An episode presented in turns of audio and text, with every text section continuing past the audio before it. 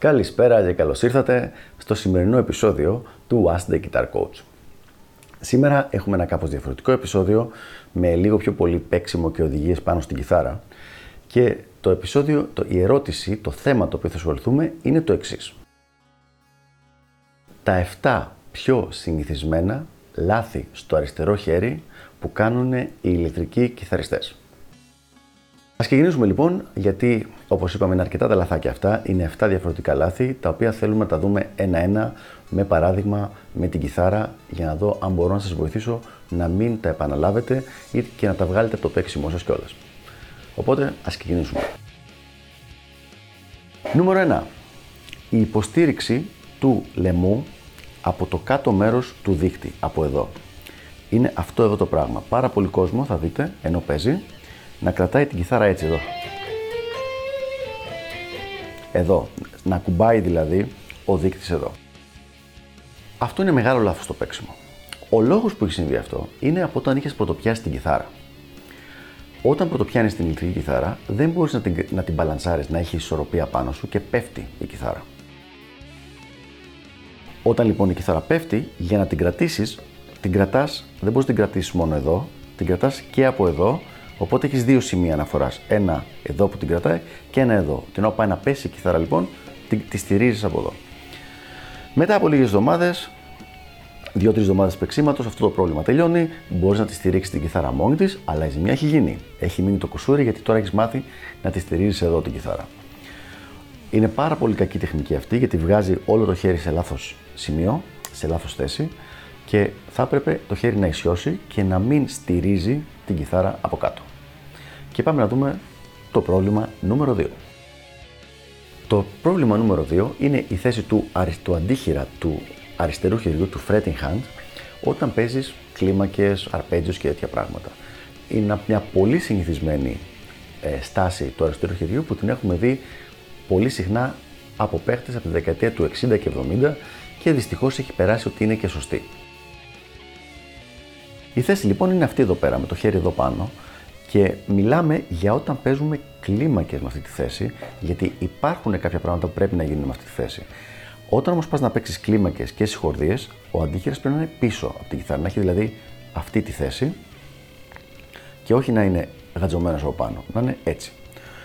Ο πιο καλός τρόπος, όπως έχω πει και σε προηγούμενο βίντεο, για να βρούμε αυτή τη σωστή θέση, τη σωστή θέση για τον αντίχειρα είναι να χαϊδεύεις την κιθάρα έτσι, σαν να πεις εδώ και κάπου στη μέση σταματάς. Αυτή είναι η θέση σου. Λοιπόν, ο αντίχειρας δεν πρέπει να είναι πάνω. Όταν είναι πάνω, γυρίζει το χέρι σε μια θέση η οποία δεν μπορείς να κουνήσεις τα δάχτυλα χωρίς να στρεσάρεις πολύ τους τένοντε. Και αυτό είναι το δεύτερο λάθος, συνηθισμένο λάθος τεχνικής του αριστερού χεριού. Ο αντίχειρας δεν πρέπει να είναι από πάνω, πρέπει να είναι πίσω από την κιθάρα. Και προχωράμε στο νούμερο 3. Το νούμερο 3 έχει σχέση με τη γωνία με την οποία έχουμε το χέρι μας, το αριστερό μας χέρι, όταν παίζουμε. Πάρα πολλοί κιθαριστές έχουν μια γωνία 45 μοιρών, ενώ στην πραγματικότητα η γωνία θα έπρεπε να είναι σχεδόν 90. Όχι ακριβώς 90, κάπου στο 82 για την ακρίβεια, αλλά κάπου ανάμεσα πολύ μετά το 60 και λίγο πριν το 90. Για να το δούμε και πολύ πιο κοντά. Πολλοί κιθαριστές λοιπόν, όπως έλεγα, παίζουν με μια γωνία 45 μοιρών το παίξιμό τους έτσι εδώ πέρα, δεν μπορώ να το κάνω κιόλας. 45 μοίρες, εδώ το χέρι, εδώ, ενώ θα έπρεπε να είναι στις 90 μοίρες. Για ποιο λόγο το θέλουμε αυτό; Όταν παίζεις στις 45 μοίρες, η απόσταση που πρέπει να διανύσει το κάθε δάχτυλο είναι διαφορετική. Δηλαδή, το πρώτο δάχτυλο έχει να κάνει πολύ μικρή απόσταση, το δεύτερο έχει λίγο μεγαλύτερη, το τρίτο ακόμα μεγαλύτερη και το τέταρτο πολύ μεγαλύτερη. Επειδή τα δάχτυλα πρέπει να συνεργαστούν για να παιχτεί η μουσική και να παιχτούν οι μουσικές φράσεις, αναγκαστικά η ταχύτητα και το επίπεδο της τεχνικής που έχεις πέφτει στο επίπεδο της ταχύτητας αυτού που έχει να κάνει τη μεγαλύτερη απόσταση που είναι το τέταρτο δάχτυλο. Και αυτό είναι μια πολύ κακή τεχνική η οποία δεν βοηθάει καθόλου στην εξέλιξη του παίξήματος. Άρα λοιπόν το χέρι δεν πρέπει 45 μοίρες, έτσι εδώ, όταν παίζεις, πρέπει να είναι στις σχεδόν 90. 90 θα ήταν εδώ, εδώ το θέλουμε, περίπου στου 80 κάτι. Και προχωράμε στο επόμενο. Το τέταρτο πολύ συνηθισμένο λάθος στο παίξιμο του αριστερού χεριού είναι η θέση του αντίχειρα όταν γίνονται αλλαγές στη θέση του χεριού. Πολλές φορές λοιπόν αλλάζουμε θέση στο χέρι ολόκληρο και ο αντίχειρας ή παραμένει εκεί που ήταν ή ακολουθεί λιγότερο. Για παράδειγμα, φεύγουμε από το πέμπτο τάστο και πάμε στο, δεύτερο, στο δέκατο και ότι ο αντίχειρας να φύγει και αυτός από το πέμπτο και να πάει στο δέκατο, φεύγει από το πέμπτο και πάει μέχρι το 7ο-8ο.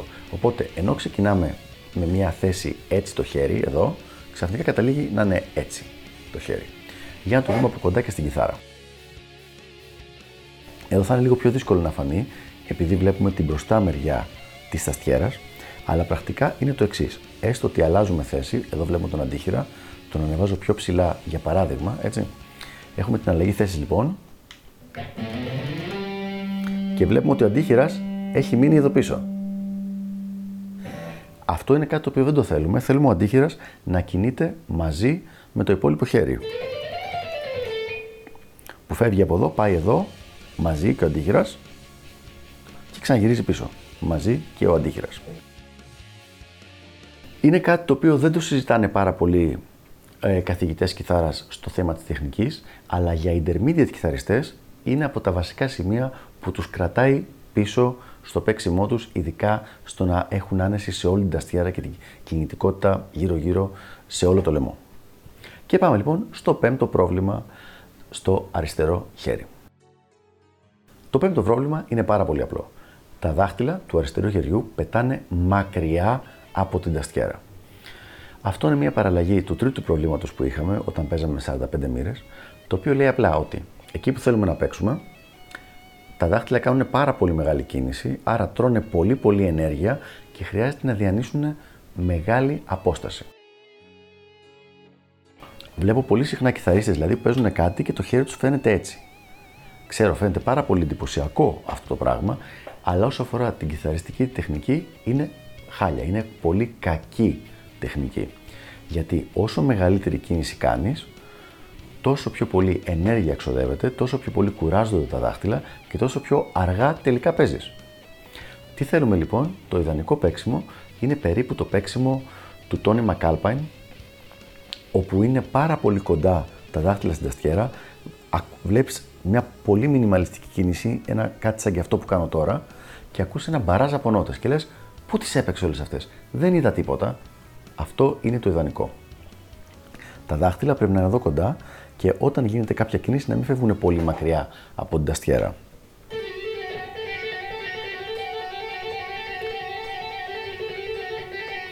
Όλα τα δάχτυλα είναι εδώ κοντά και έχουμε μια μικρή κίνηση στην οποία, η οποία χρησιμοποιείται για να, για να φτιάξει το λεγκάτο.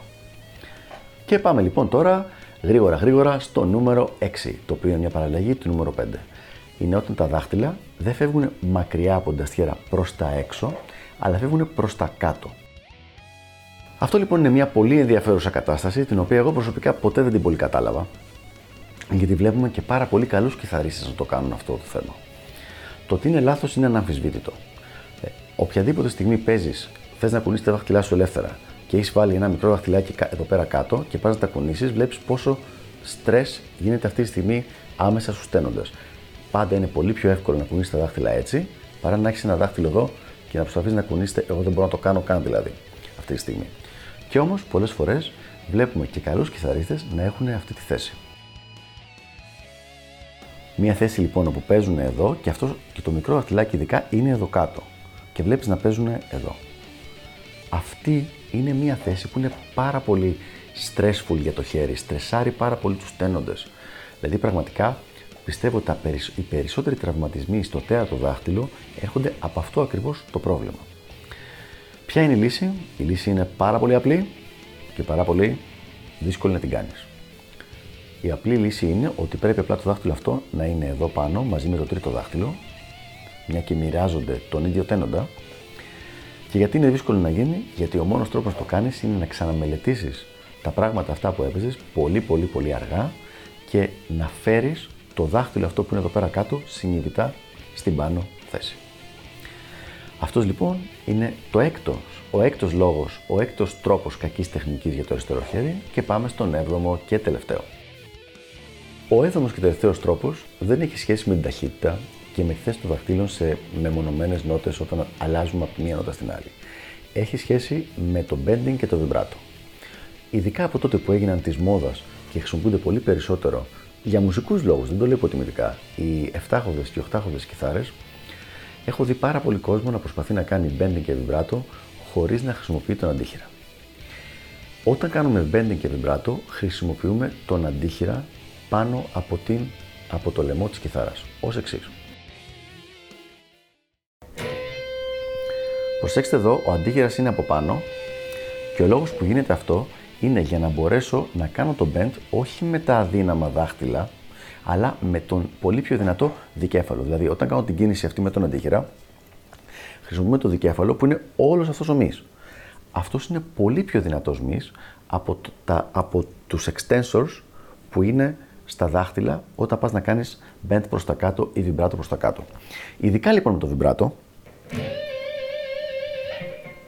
θέλουμε να μπορούμε συνεχόμενα να κάνουμε bend, release, bend, release.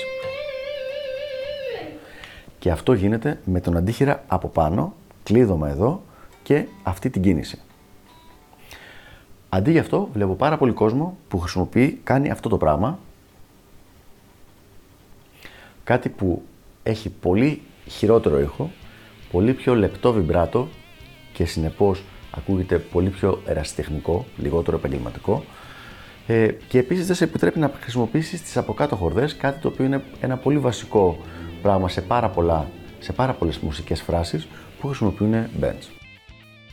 Αυτά λοιπόν ήταν τα 7 πιο συνηθισμένα λάθη στο αριστερό χέρι στην ηλεκτρική κιθάρα όσο αφορά τη θέση και το, το, τη θέση του χεριού, την τοποθέτησή του πάνω στο λαιμό και ο τρόπος παίξηματός του. Ελπίζω να βοήθησα λίγο με αυτό το αρκετά δύσκολο θέμα και τα λέμε στο επόμενο επεισόδιο του Ask the Guitar Coach. Γεια χαρά!